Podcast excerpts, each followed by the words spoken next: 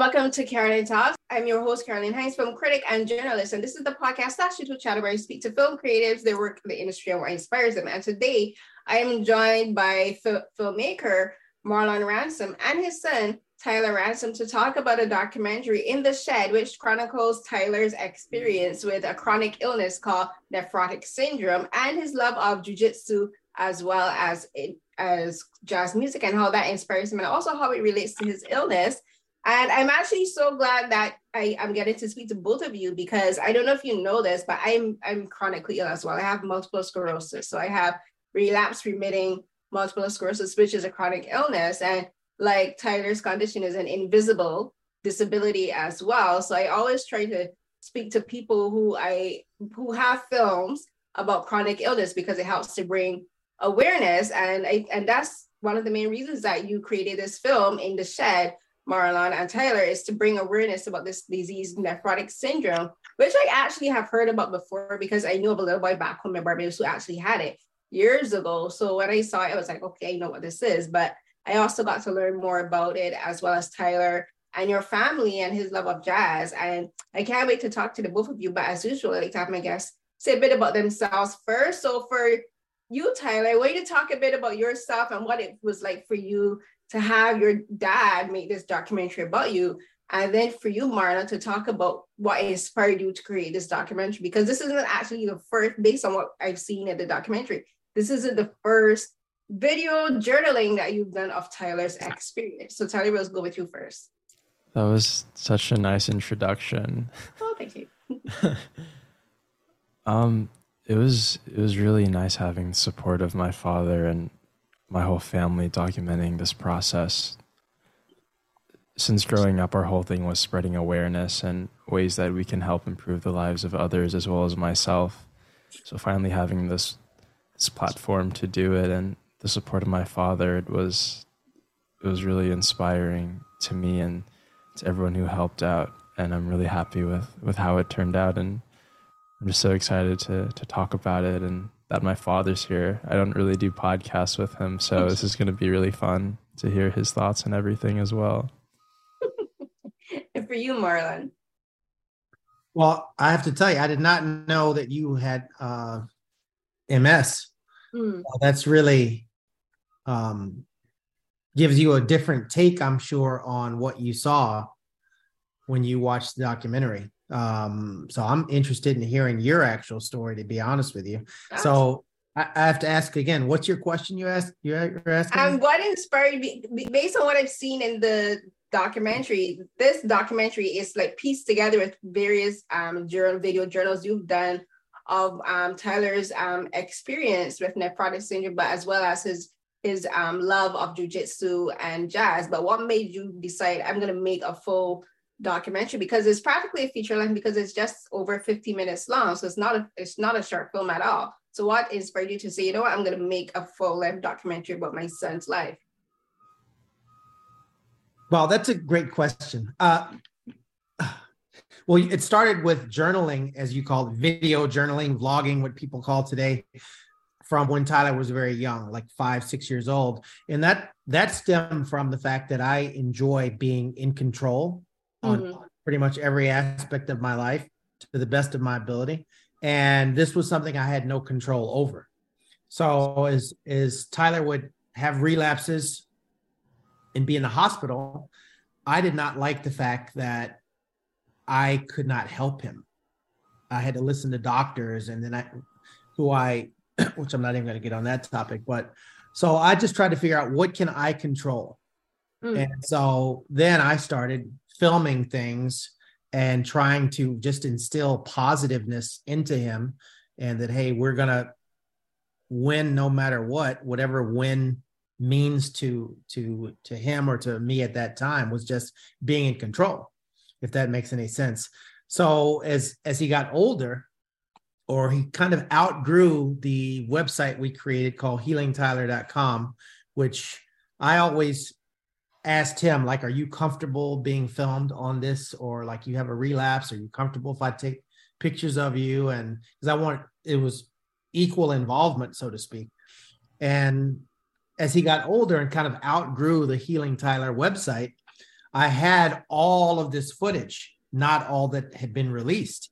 And I just tried to figure out what could we do collectively to help more people because we hey he had a large community he had built up throughout the years from doing jujitsu from the videos we'd send out. I mean a lot of the videos had been and i apologize for being long-winded but a lot of the videos had been um, nephrologists from different countries like vietnam india israel sweden had reached out and had dubbed his videos into their language mm-hmm. and using them to show to parents and family members um, who whose kids were suffering from nephrotic syndrome as well.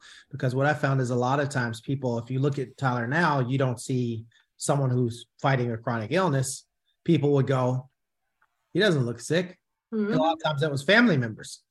So they could watch a video of Tyler talking about it or being um, in a full on relapse and those family members would see someone else suffering and go wow i get it now. So my idea was how could i find a way to piece all this footage um, together? And so that's what i did. Let's let me get tyler and skylar his sister to do a long form interview and then intermittently cut in place edit things into it. So that's the the long answer. Yeah and I'm going to touch on some things that you mentioned, but one of the things you said there just now was about being in control, and I know, and that's something that is that I noticed very early on in the film because like you at the top, at the top of the film, like after his mom brings him home and like she's like he's swollen and like she doesn't she didn't understand like when you there's a scene where you take him to the hospital and you said that you started to take photographs because you wanted to have the you wanted to be able to hold the medical staff at the hospital accountable if something went wrong with your son. And I thought that's something that so, especially now with the, I guess you could say almost like the political climate and the social awareness of ad, of personal advocacy, you know, and personal agency when it comes to the medical field, because Black people, people of color, are we we are still dismissed by medical staff, you know, especially North America. Like you guys are in the US, but I live here in Canada and I've had my own personal experiences with medical staff, with doctors dismissing my pain and dismissing my concerns and not listening to me fully. So when you talked about taking the picture and you're like, if something goes wrong, I'm gonna have you, you, you, and you. I have evidence that you were here and you guys can't like and say that no one that who was involved wasn't. And I thought that was so important, especially because Taylor was like two years old at the time. So talk about that aspect of having control over even though you, as a parent don't have like actual control in a medical emergency because the only person who the only people who can have any kind of quote unquote control is the medical staff because they're the ones who know about the medications that need to be administered what iv drips to use you know like what medications to use. So like you you don't have any say in that but you're like i can at least document what's happening. So talk about beginning your um your experience as tyler's father and his chronicler at that point. Well, you know, I'm laughing because you you just brought up the most polarizing point, the pol- most polarizing scene point, whatever you want to call it, of the documentary, and it's been split. Uh, wow, it's a political topic by race, meaning mm. there's some. Uh, I got a lot of pushback, not personally to my face, but online from people who'd send emails who would talk about look at this aggressive man uh oh my god i can't believe it. And i said it's interesting because i think if i was someone uh with less melanin i think they would go what a strong engaged father. Um yeah, I wasn't playing. You know what I mean? Like that's my son, and I was letting them all know, including the person who cleaned the, who was cleaning the room. Everybody, somebody, some, if something happens to my son, something's going to happen to everyone in here. Mm-hmm. Uh, and that's a watered down version of what I said. So anyway, if that answers your question, it does. And for you, Tyler, like what have you learned from your father? Because there's many things that uh, I will discuss, but one of but what have you learned uh, from your father with regards to having that kind of agency around your own health care and being? I know that you, especially now that you're older, you know, you're in university and like you're when you were discussing things with the doctors, you're able to have to speak for yourself. As before, like it would have been your parents because like you're you were a minor, you don't you, as a minor, you don't really have much say legally and what goes on with you medically. Like your parents will ask your opinions, the doctors will discuss with you, like as we saw in the film, like the doctors explain everything to you. But now that you're older and you're more aware of what it actually means to have advocacy and agency over your own health issues and over your own body and how you can relate to doctors. What have you learned about that process throughout the years, especially at watching your parents speak for on your behalf to the medical staff? Uh, it was really it was really wild. I think I took it for granted growing up because as I became an adult and went to my first few doctor visits alone, um, they didn't really just they didn't really feed me the information. It was more so they just threw it at me, and yeah, I was so used to to my dad acting as as a filter and and basically digesting what they say and filtering it for me in, in terms that I could that I could take in. So not having that for like the first the first few doctor visits, I was like, what are they saying? What's what's happening? So I had to call him afterwards and and tell him that this was happening and what I should do. But it was it was very eye opening because even in cases where I'm not at the doctor's office, but where I'm at school and I feel like asking a question and I don't really have the strongest agency.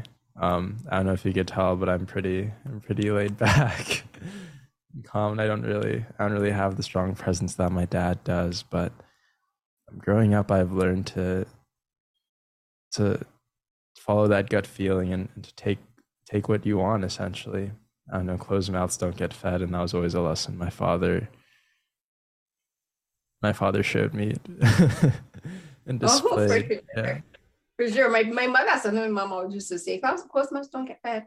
Um, but the, the thing about I think for people with chronic illness in particular is like we have to see the doctors so often, you mm-hmm. know, and like sometimes the, the doctors that's and like when I watch med, I don't I when even when I watch medical shows now, and I don't really watch most medical shows now because like I know it's all lies. And like it's drama, but the way how the medical system operates and how the doctors and like things like surgeries are done, I'm like, that's a whole like that's not what happens. and like, but but the thing about being chronically ill, like you get to you have to know so much about your body. You know, we have to learn to listen to our bodies and we have to learn when not to overdo it. You know, we have to learn. And I think that that to me that ties into agency, not only with regards to medical um, with med, uh, medical professionals, but also with ourselves, you know, because the doctors and the nurses and the specialists will tell us, okay, don't get stressed out. Don't overdo it physically because that could trigger a relapse. You know, that could stress out your body. Don't mm. do these kind of things. But it takes, it can mm. take years to learn how to actually pinpoint when our bodies are when it's just too much for our bodies it's like it's like for me still i'm 39 but still and i was diagnosed in 2017 and I was experiencing symptoms from like long before, but I still, I'm still learning when my body is sending me signals to pull back. You know, I'm still learning that, okay, this tiredness that I'm feeling, this fatigue that I'm feeling isn't just my chronic fatigue. This is signs of an impending relapse if I don't check myself. So for you, Tyler, talk about how you've learned to, how you're learning to listen to your body more you know, especially because you you take part in a such a physical sport like jujitsu. Jujitsu is a, a sport where you sweat a lot, which is something that like that our bodies lose like fluids when we sweat a lot. But when you're doing a sport like that, contact sport like that, your body is put through more stress than if you were doing like a, a typical like a regular like sport. And like you have to learn to listen to your body more. So like, what for you? was what have you learned about your body so far? One of the biggest things for me is actually checking my urine. Um, I've been doing that since a kid. So every day I have to go pee in the morning. And I could tell now basically by the color of it what kind of day it's going to be.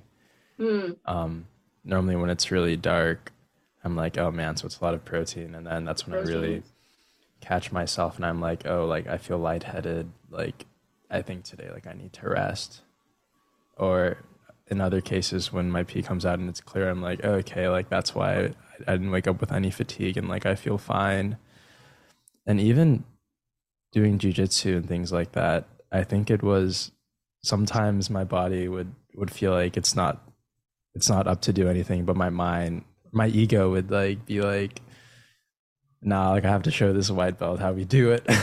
and um I don't know, growing up I had to find that balance and be like, okay, as much as I need to like calm my ego down and really listen to how my body's doing and that that required a lot of meditating off the mat and and looking for signs like my hands don't grip as strong or my legs feel a bit more heavier than normal. But key things like that I've I've picked up throughout the years that I still use today to to get a key feeling on how how the day is going to be.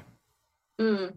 And for you, Marlon, this is a question I don't often get to ask people because most of the people that I know are chronically ill are like grown adults, you know, so they don't have the like like I don't know their parents and and like they don't really need their parents to like speak for them because again their parents are like also super old too. But uh, but for you as a parent of a child who is chronically ill, what have you learned about being a support system without being an overbearing support system? Because there's a to me there's a very fine line between being supportive and then being, you know, overbearing. Like I'm, as I said, I'm 39. My mom just turned 70 and she still thinks I'm a child. She'll tell me things. I'm like, Mom, I know my body. At first, at first, I'm always like, first of all, you're in Barbados. You can't come and tell me what what I can I can't do. But she's still like, she's still always like super concerned. She'll come and tell me, she'll look at the weather forecast and say, you know, I said it's gonna be very sunny today. You have to watch this up because like for MS, like for the type of MS I have, I have intolerance, which means I can get heat strokes very easily. I my body can't like my body temperature naturally is higher than normal. So like my my natural body temperature is 99.1 degrees, whereas the, the natural normal baseline body temperature for most people is 98.3. So I'm already like above normal. So then once it gets higher, I have to make sure that I stay cool, that I don't, I'm not out in the sun too much, you know, like I actually swell up once I get um if I get heat intolerance, if I start to get a, a thing, because my hands start to swell up, my legs and my arms swell up, and then that makes it kind of difficult. It's kind of like you tailor, like my legs actually, it's like actually painful to walk. So, but my mom, so she called me from in Barbados and tell me the temperature is going to be like so and so in Canada today. You need to be careful. And I'd be like, hmm. and I have to rein myself in and tell myself she's loving, you know, she just she's just concerned for you.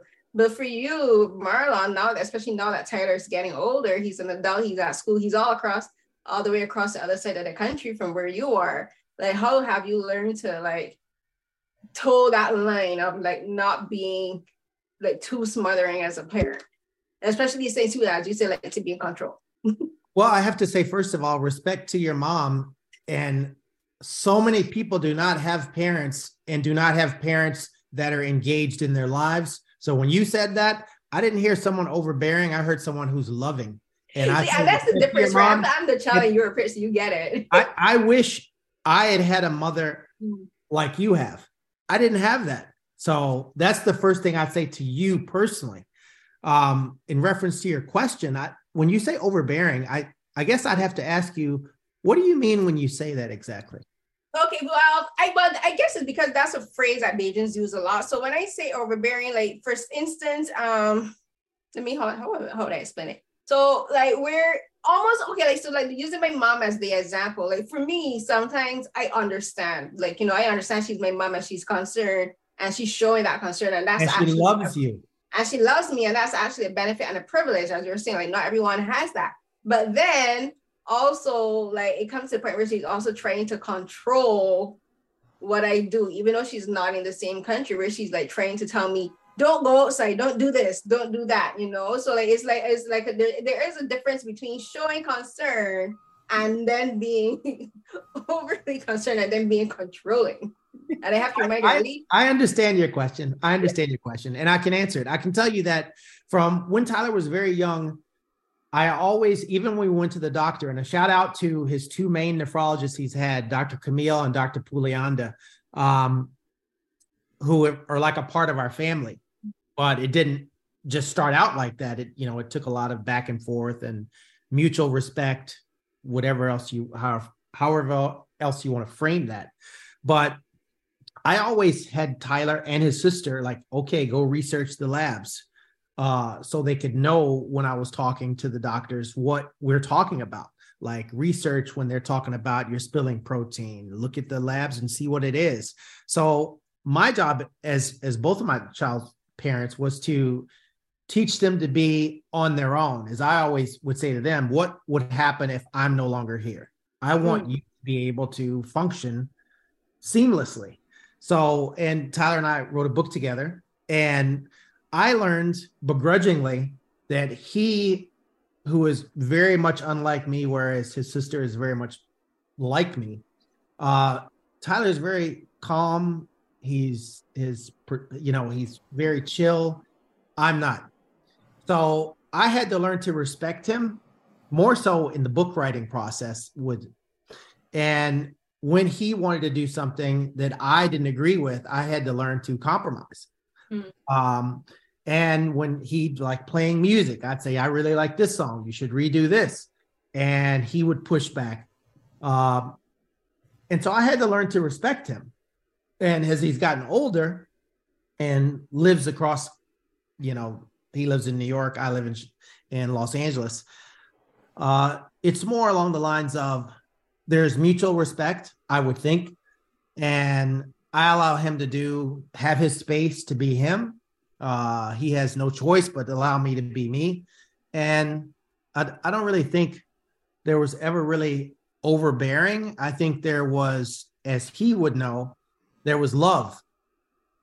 There was love from a dad who wanted to make sure my son had and still has more opportunities than I've ever had. So I think it's a, probably a better question for him to ask if I've ever been overbearing or if I am, or it's probably a better question for him. Tyler. Hey. you want to answer your dad? You want to ask your answer your dad's question?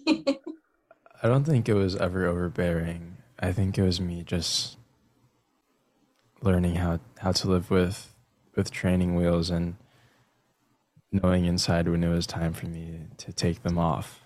Mm. Um, yeah, I never took any of it for granted. It was it was really nice having that because I also recognized that a lot of people didn't have that. Because growing up, whenever I, I would talk to friends, they'd they'd make it a point to emphasize that they they weren't that close with their fathers. So I think in turn that made me take what many would probably consider him being overbearing as just how how my dad is. It was a gift. Mm, was yeah, just being present. Yeah, just being present. But that's that's how I would answer that question.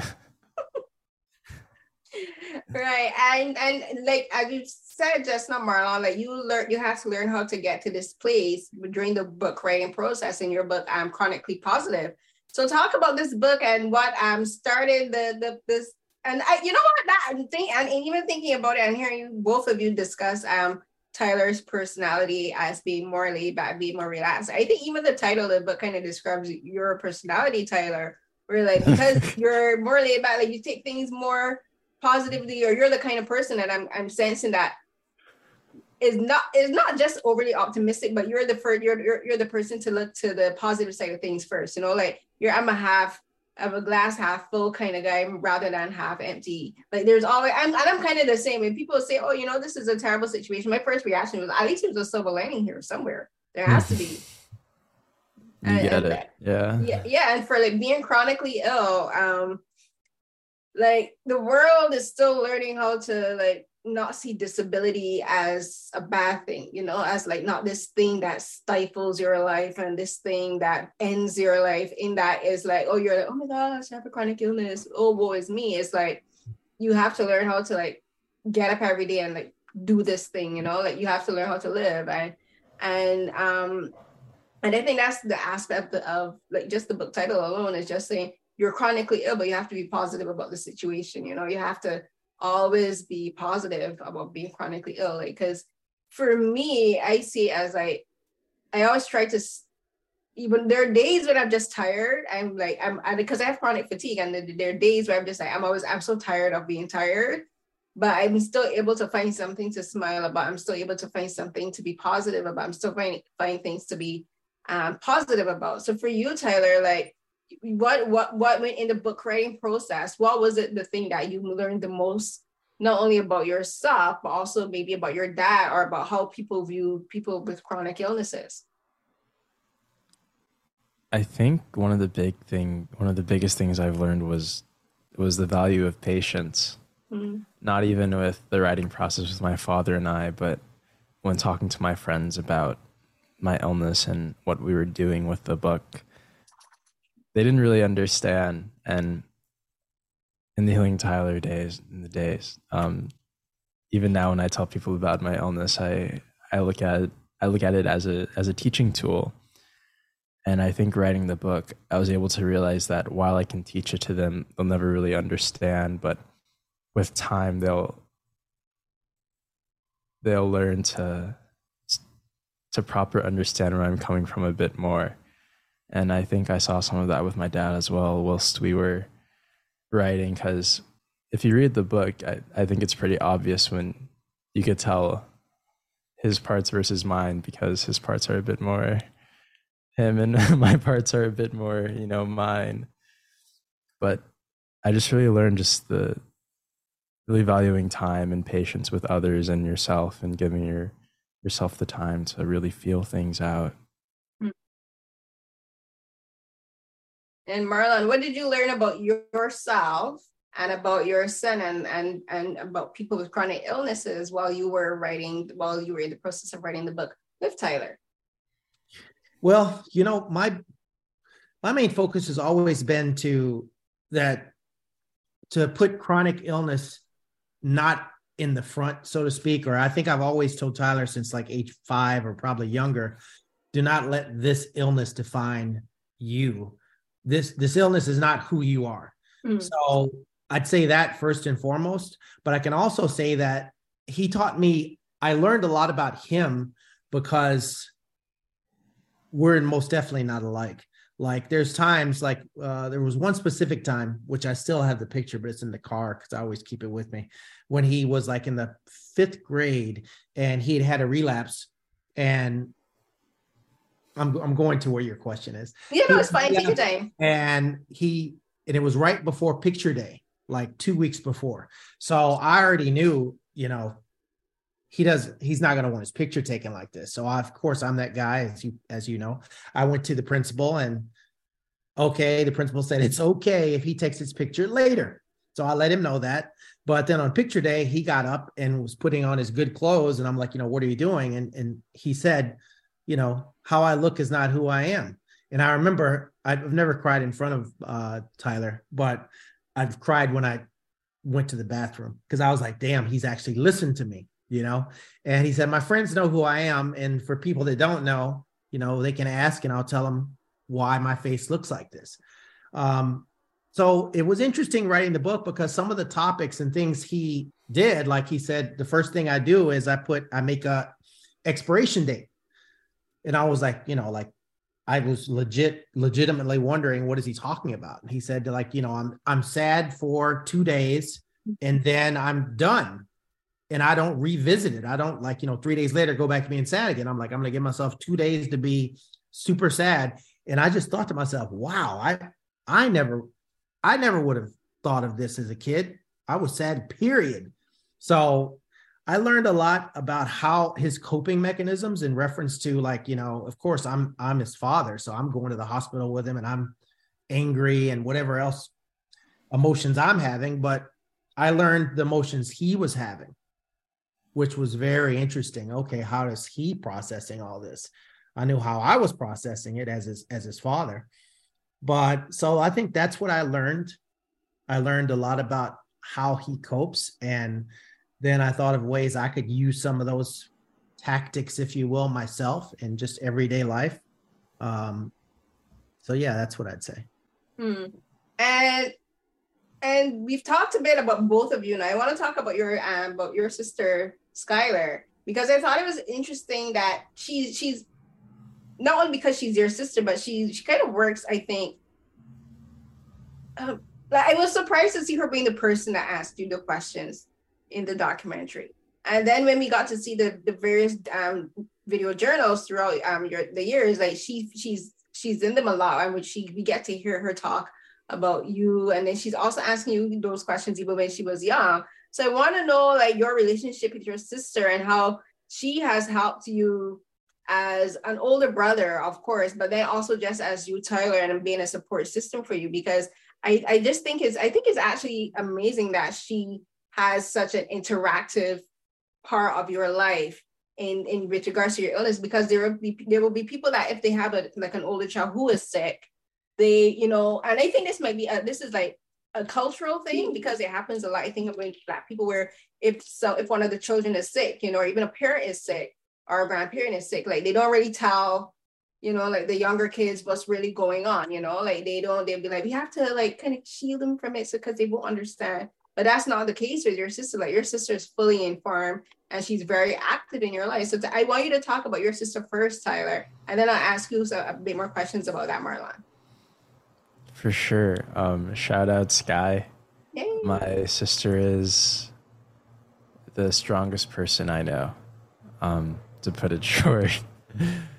I think it wasn't something we could ever hide from her, especially because as a when I was when I was growing up, like ages five through ten, I would have a lot of relapses. My face would be swollen majority of the time. So we just she just knew what was going on and she'd accompany me to my my hospital visits as well and she'd stay she'd spend the nights with me in the hospital. But she played a huge part and I don't think she she proper understands even now the the role she played. Throughout the throughout the film, when you see these interviews of Sky and I, these different ages, it's because most of the time I was so used to only opening up to her. And that's why she's the main interviewer. She's like the key of everything because I felt like despite everything going on, she was the the one pure ear that I could talk to. And yeah, she still remains by my side and I love her very much. And for you, Marlon, tell me about the choice of having Sky be the person to ask him the questions in the documentary and make her such an integral part of the documentary because um like as Tyler just said, he opens up to her more than he does to other people. And that may have been an unconscious thing. Like I have a twin sister, so she's kind of like my confidant too, when she's not annoying me. She's not here, so she doesn't have to hear. But but you know, but it's it's important to have I think an important relationship with that with your siblings. But tell me about the choice of making her such an integral part in the documentary, but also having her be involved in the video the video vlogs from such a young age. Well, that's um that's a great question, and I'll tell you that um, what I learned was from going to different conferences that uh on nephrotic syndrome where nephrologists would come in and talk. Um, I'd listen to other parents, talk to other parents, um, and I learned that the majority of them, majority, two things, and this might be a little off topic, but one, I, le- I realized that a lot of the families, they were just the moms mm-hmm. because the dads had left for lack of a better i'm not going to you know sugarcoat it. Dads had left i don't know from the stress of having a child with an illness or the financial stress or mental stress etc but a lot of were single moms. And a lot that had siblings like you know they they had multiple children. The other children had a lot of behavioral problems and the reason for that as i would listen and listen to them was that they spent so much time with their sick kids at the hospital with doctors et cetera, that they neglected their other kids so my choice was I'm going to involve Skylar as much as possible. And uh, I'm surprised Tyler didn't tell you what Sky used to do whenever he got his blood drawn. You remember that what she used to do, Tyler? You get hers she, done too? Um, she would she would basically cause friction on my arm to she'd give me pain on my other arm. Oh. She, so, she didn't inflict pain right to make him not feel the the pain from the needle so so basically from me listening and seeing that other kids were having problems because they weren't getting attention mm-hmm. you know so they were doing whatever they could normally negative things to get attention. So I was like, I'm going to have her a part of the process so she doesn't feel left out. So that was always my plan. Like I want I don't want her to think she's less important or she doesn't get attention or she doesn't get, you know, oh, and Tyler's sick, everything drops and we all have to go go to the hospital. I'm letting her come as well. So mm-hmm. that was the main reason for that. And I have to also say that I agree with Tyler that Skylar is the strongest person I also know. So that's great. And yeah, it's important to make sure the kids understand what's happening to their siblings because like when we were younger, my sister was uh very she had asthma like really, really bad. She'd be going to the hospital like two or three days a week and and she'd have to go, we'd have to go to the ER. My mom would always bring us, bring me with, bring me along. And I sit with my sister in the ER while she was getting like um like respiratory therapy while she's sitting down there for like three, four hours on a nebulizer.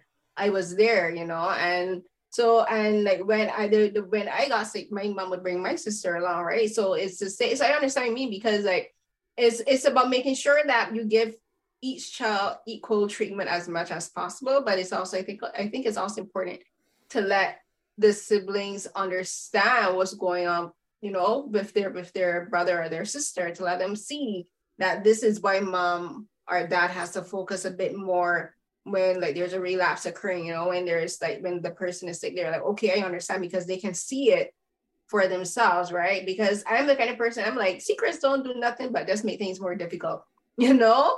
And and I think that's the, one of the most important things for whether a child has a chronic illness or, or not is to, for parents to be open with their children because that that also stops there being friction between the siblings because that like a lot of parents don't realize that when their children have friction as in their relationship, a lot of it has to do with the parents, you know, because the kids watch their parents and they they pick up on like things and and they see and they do and they repeat. So like they might a, a sibling might pick on a, on a younger one or even an older one because they see something that their parent do, does and that kind of feeds off and influences their behavior. But a lot of parents don't recognize that. So I would applaud you for recognizing that. Say, you know what, I'm not going to do that because that would create more struggles for Skylar, especially as being younger, you know, like, so I think it's important that you did and that you involved her in the documentary. I like seeing her involved in the documentary. She's also very funny. like when she was like, okay, enough about talking about your friends. Let's talk about this thing and moving on. So I think she's very funny that way.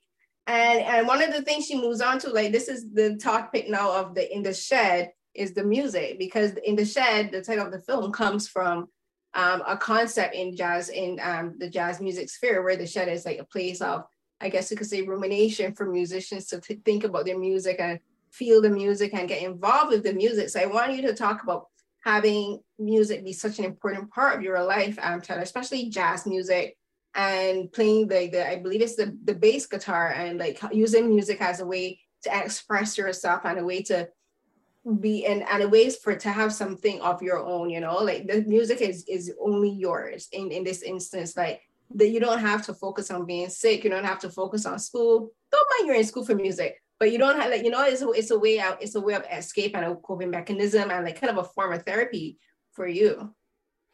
It's funny because normally when people find out i'm a musician they're like oh cool so like your parents are musicians like you're from a musical family and I always have to be like, no, we are not. No, I'm I'm just the odd man out. But I don't know. Since picking up the saxophone in middle school, and and listening to John Coltrane for the first time, it really struck me to my core. And I think one of my one of the the moment I look back on a lot is when I when I held my first guitar for the first time, and I didn't necessarily know what to do with it, but I knew in my heart and in my spirit that I was like, oh, okay, so like this is what I'm supposed to do, you know? And since then, it's always been a vessel for me to express what I couldn't. I remember um, I was hospitalized a lot as well, middle school and high school, and all I would do would be looking at guitar videos and picking things up from different players and just excited to go back home to play guitar and it came to the point that actually growing up, my mom had to had to put a curfew on the refrigerator. So because I would play guitar so much, and she'd be like, "You have to stop at ten thirty because you have to go to bed." And it's just, it's my first love, and it's something I I love doing, and it makes my soul very happy, and I'm happy that I get to to have it and share it with people, and it's a it's a beautiful thing.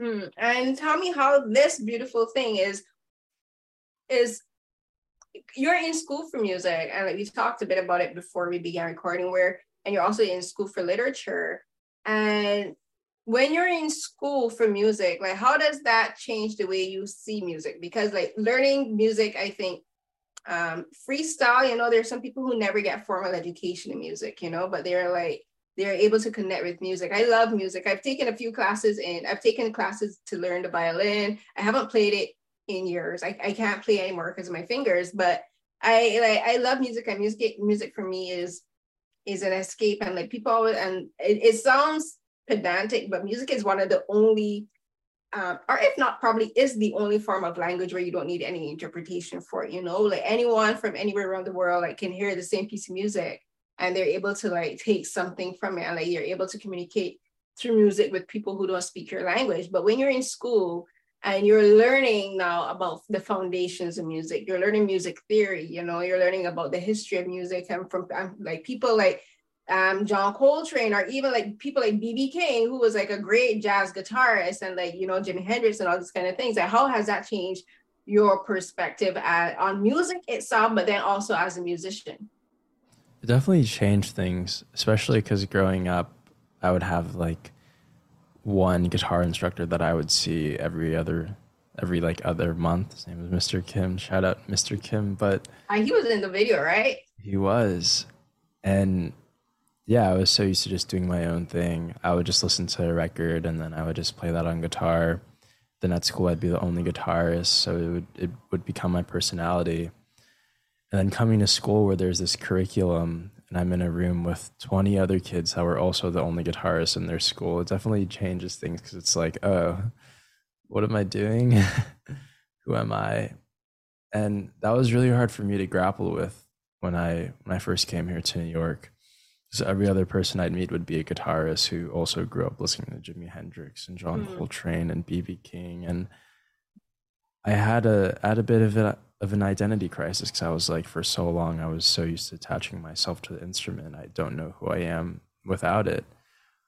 And going to music school and learning about the roots of music and music theory, I've learned that I'm not necessarily the guitar, but the guitar is an addition to who I am.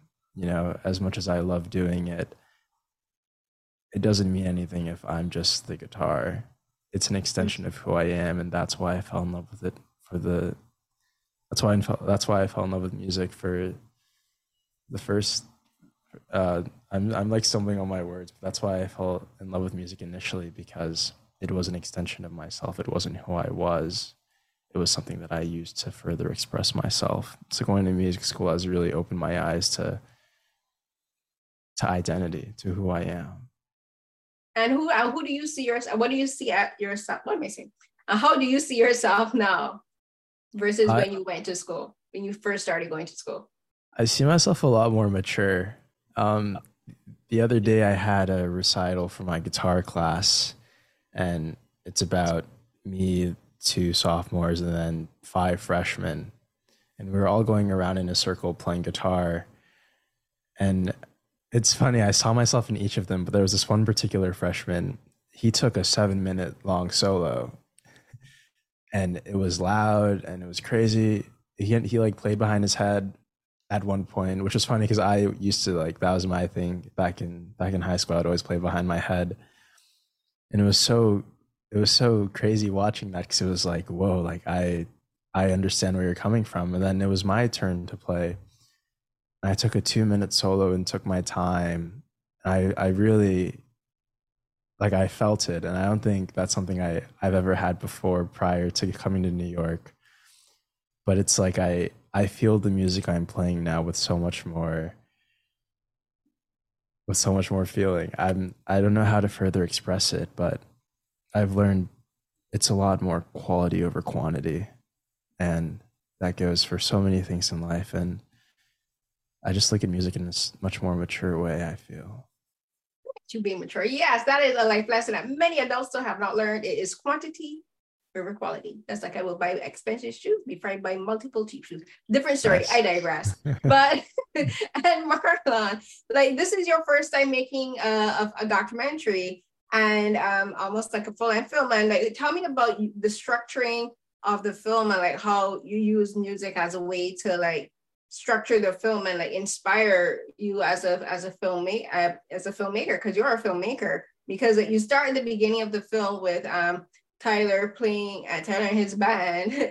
Is it is Tyler and the Handsomes and the Handsomes right? And they're playing and uh, you, you begin the story there but then you you kind of backtrack and go back to the beginning and then you ended up you end back up again talking about his love of music and how music um, affects him and like just like what he wants to do as a musician. So talk about using Tyler's work as a musician and how that has uh, influenced your work as a filmmaker and like making this documentary.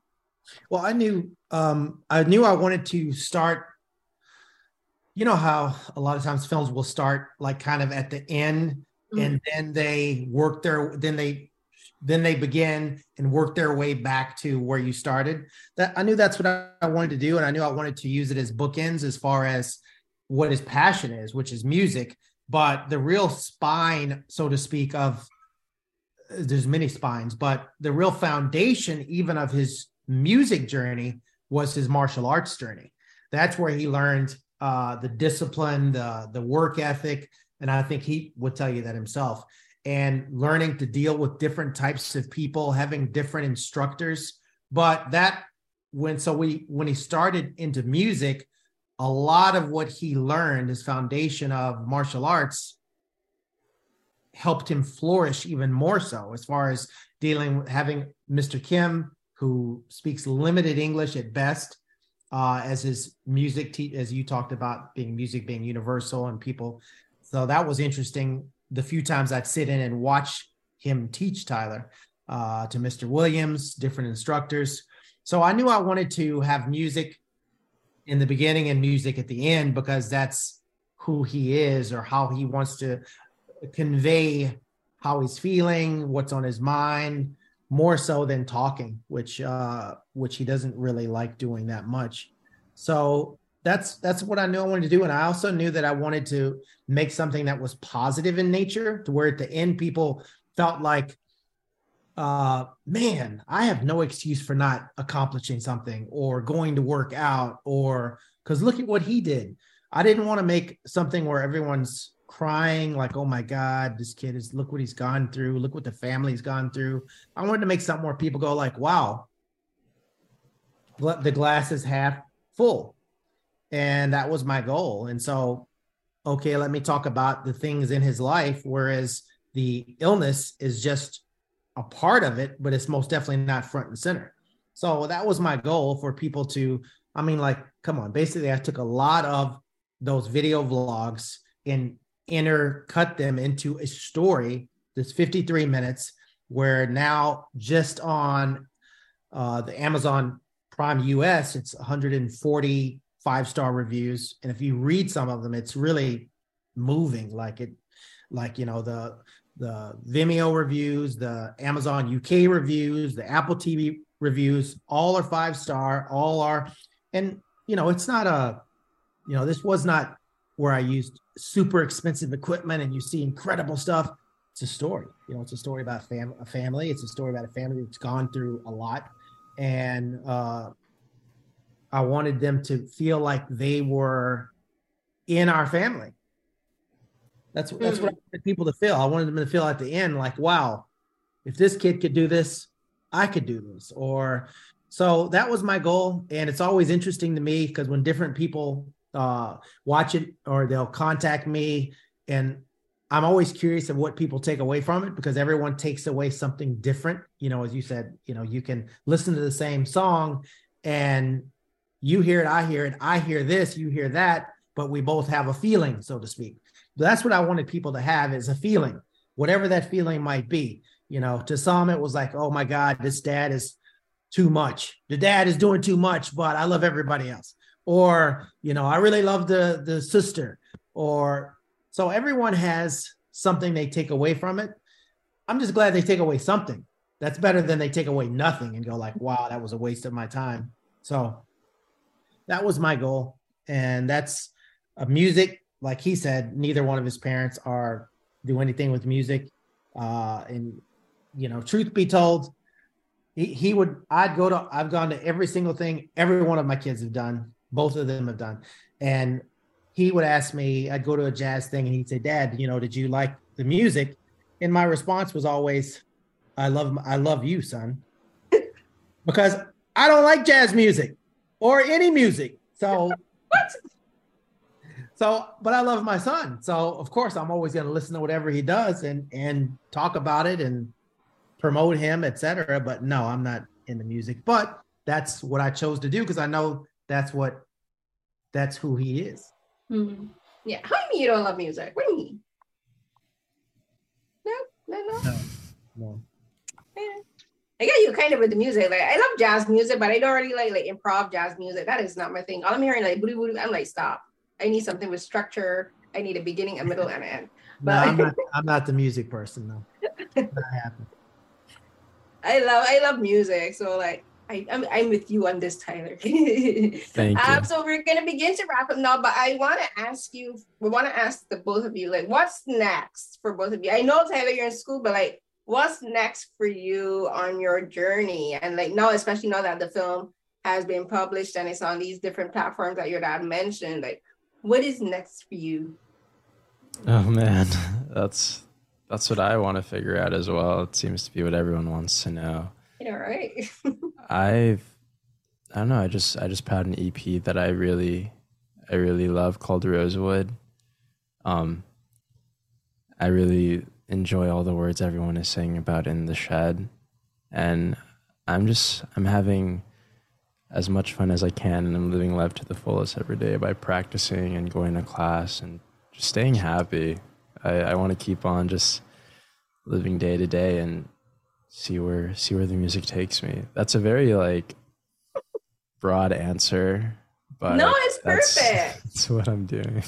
It's perfect. Now, what about you, Marlon? Now that you are a filmmaker, you can call yourself a filmmaker. You're like, what is next for you? Well, I, I have to say, what's next for Tyler is next month he has a very, very big event at the um, Chelsea Pier where Ooh. he's going to be playing uh, for a what's the organization, son? Do you know? It's the CARES Foundation. Right. Uh, which is for, uh, I forgot what illness they raise funds for, but he's going to be the featured musician there, there in lovely New York City. So uh, hopefully for Tyler, he'll be doing a lot of things all related to what his passion is, which will put him in a place where me and his mom can relax comfortably. So uh, okay, I okay. I have one final, just one final question. And it was at the back of my mind, and I just remembered what it is. So you said, and I and I understand what you mean. Where you said you like your like your disease does not define you, right? It, it's not. That's it's just a part of you. It's just like a part of your. It's just a part of your life, but it is not who you are. But when you're, I think, but when you're basically an advocate for awareness of like a particular disease or like an advocate for awareness of like disabilities and, and advocating for um, about awareness of these of disabilities and people with disabilities and people with chronic illness like people do become you do become known to people for that you know like, like especially when you have like the website healingtyler.com and and that kind of stuff like when you when you when you know that you're not defined by your illness but that's how people kind of identify you because of your illness like how like how do you how are you able to separate that? And how are you able to process the way that people see you because of your illness? It was really hard. Um sometimes it still is really hard. Feeling like that's the main thing people take away from me especially those that see the documentary or browse through healing tyler. You know even sometimes it's hard for me when I meet someone new and they're like, "Oh yeah, like we saw you with Ronda Rousey as a child. Like you're the you're the sick kid, right?" And that that was always the worst. And I think it's having a strong sense of self. That's what's worked out the best for me, knowing who I am and how I perceive myself and how those closest to me know what's going on. Because if you don't really have that strong sense of self, I feel like your skin isn't that isn't that thick, and however people define you, you're just gonna stick with it, and it's really gonna not even just affect how you see yourself, but affect how you see others. You know, you're gonna be a lot more bitter. But I've been very fortunate to to take that time and to see and to use patience and implement it in my life to to know who I am and how I see myself and what my strengths and weaknesses are and things that define me and yeah things like things like that great thank you so much and good oh you want to do oops you um want to finish off something there marlon yeah i wanted to say that um from my perspective, like friends of mine that know Tyler, some people know Tyler for different reasons. Like they know some people know Tyler only as the musician, or or specifically, some people know Tyler only as the guitar player the, the jazz guitarist. But then there's people that know Tyler as the indie rock jazz singer for his singing stuff. That's a whole different group of people. Then you have people that remember Tyler just from jujitsu then you have people from the the chronic illness community or the neph- nephrotic community who know him from that. So a lot of times he'll have people. I'll have friends of mine that don't know anything about his illness, but they know about him because they follow his music. And I, and then they say, "Oh my God, I just saw the documentary. I had no idea he was, you know, had an illness." So you have different groups of people that know him for different reasons. Uh, am I correct there, Tyler? Yes, that makes yeah. So, uh, in reference to when you said, "What am I doing now?" I say that because even though, and I, I I'll backtrack. I grew up listening to Rod Stewart, so I'm a Rod Stewart person. So, so uh, but as far as like if I'm at home or in the car, I don't really listen to music. No, never have. But in reference to what I do, I'm a coffee drinker, a massive coffee drinker. So I turned that into a business. I roast coffee ransom coffee beans. It's relevant because what I decided to do was use Tyler's jazz notes to match the flavor notes of certain single origin coffees.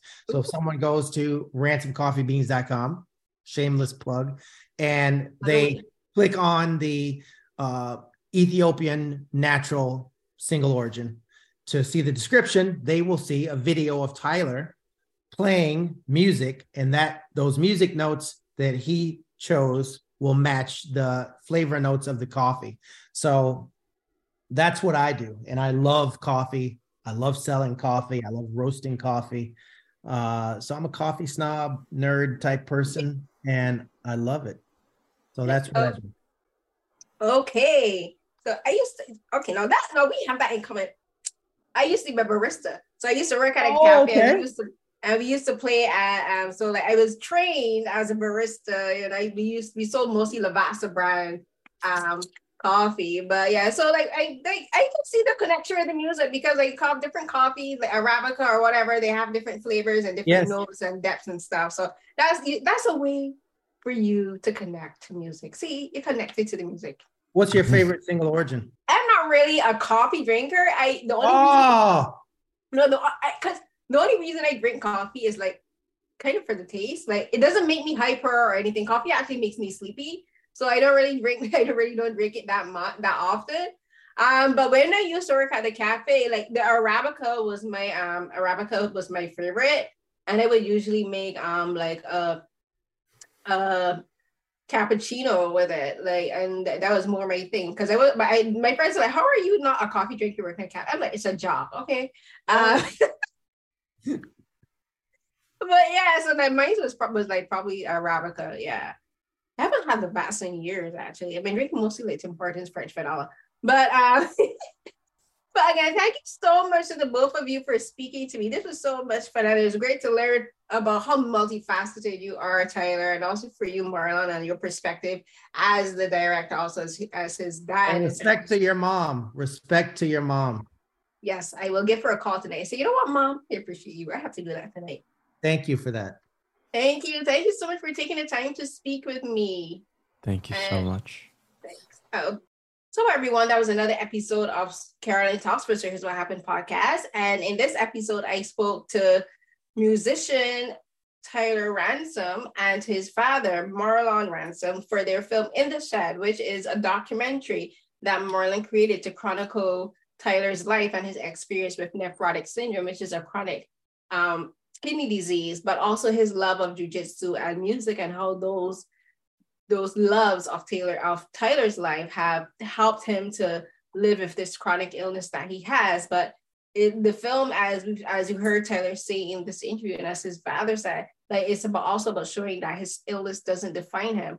And I think this is a film for people to learn again about this chronic illness, nephrotic syndrome, because it's not it's a rare disease and it's not one that many people know exists, and they do are and they aren't educated about they aren't educated about it, but they also aren't educated about chronic illness as well, or about how to see people who are either visibly or invisibly disabled, how to see them as people. So this is also the great documentary to show how the people with this disease and many other invisible illnesses live live full lives. You know, like Tyler, he does his jujitsu, he plays the saxophone, he plays the guitar, he has a band called Tyler and the Handsomes, you know, he's a he's now a student at university, and his dad is just showing this this amazing life that he's led and this amazing um, person that Tyler is. So I think if the film is all is of course definitely worth seeing. It's on different streaming platforms like Amazon. He mentioned it on Vimeo, and you can watch it on YouTube as well.